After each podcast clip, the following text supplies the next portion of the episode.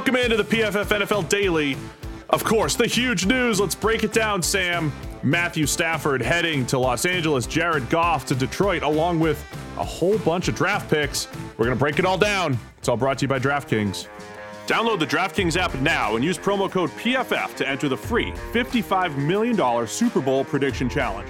Everyone gets an instant prize up to $25,000 just for playing. So use promo code PFF right now and enter the free $55 million Super Bowl challenge only at DraftKings, the official daily fantasy partner of Super Bowl 55. Terms and conditions and eligibility restrictions apply. See DraftKings.com for details.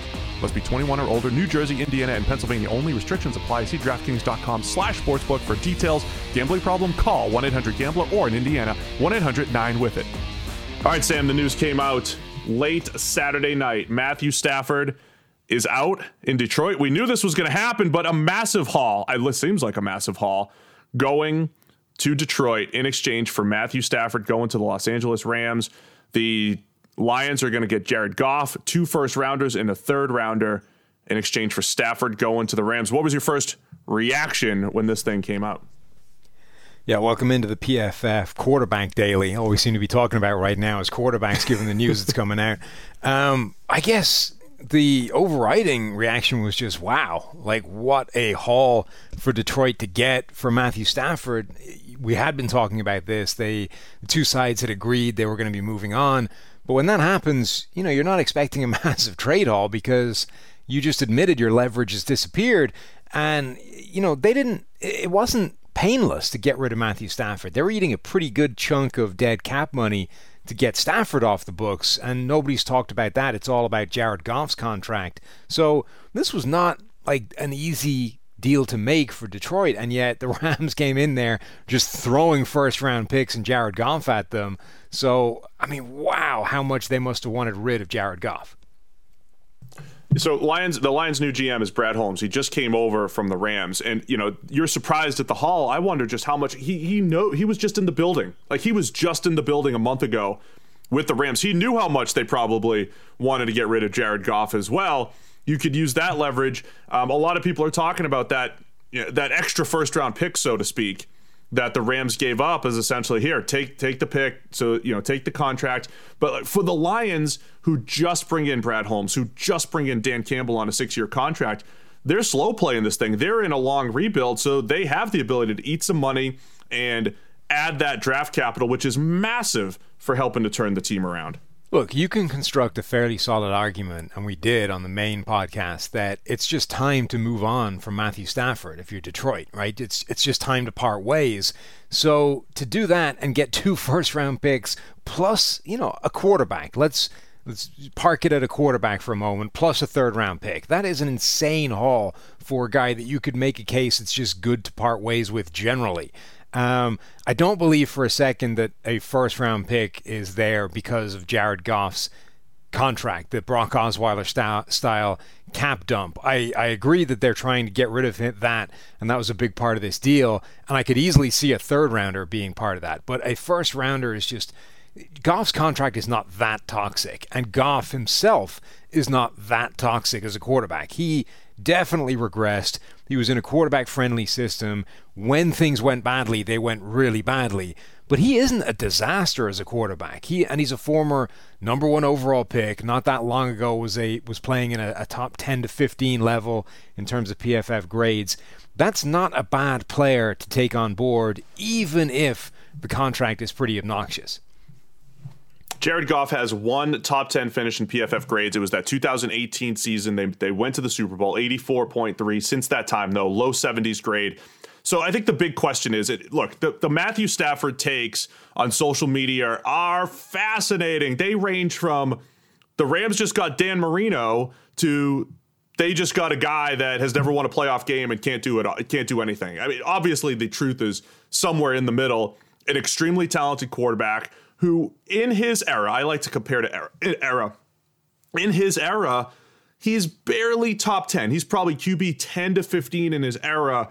How much better are the Rams actually going to get at quarterback with Stafford versus Goff?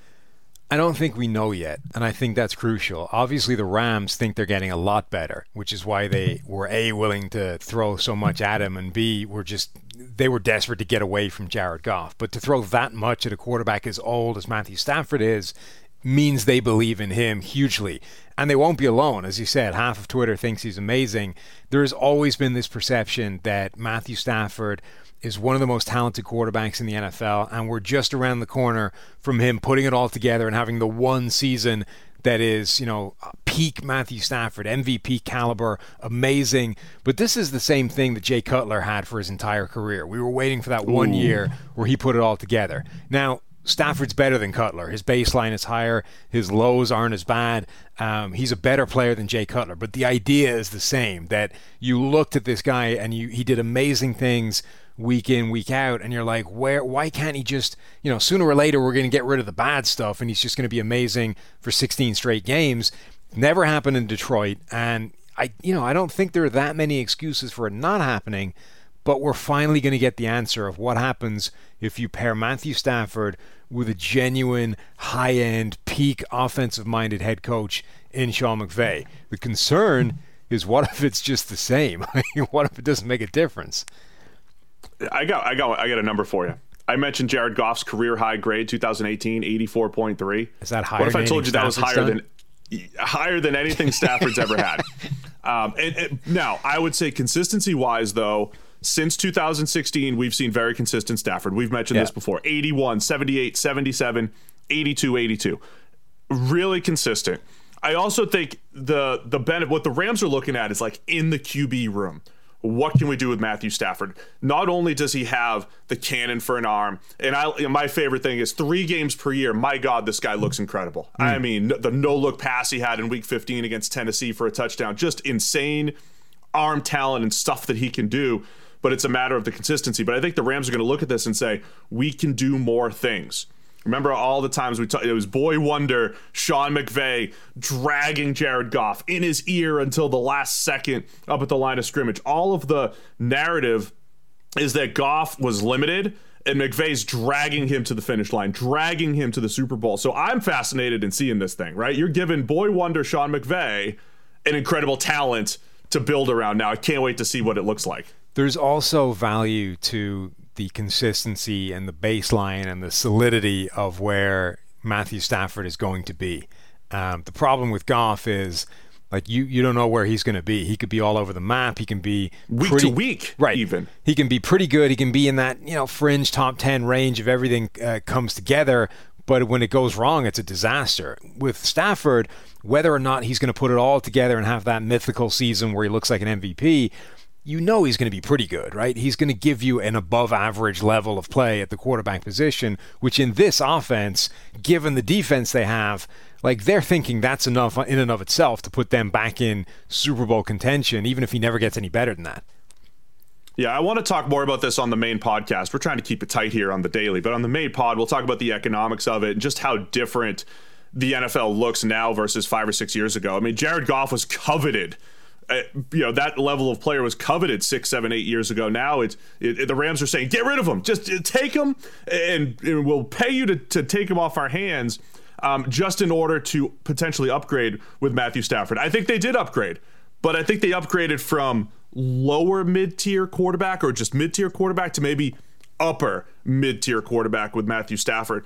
My last question for you on this, Sam how much is this the best situation Matthew Stafford's ever been in? I think there's some revisionist history that he's never had a good situation in Detroit when I think, you know, offensively at least he has.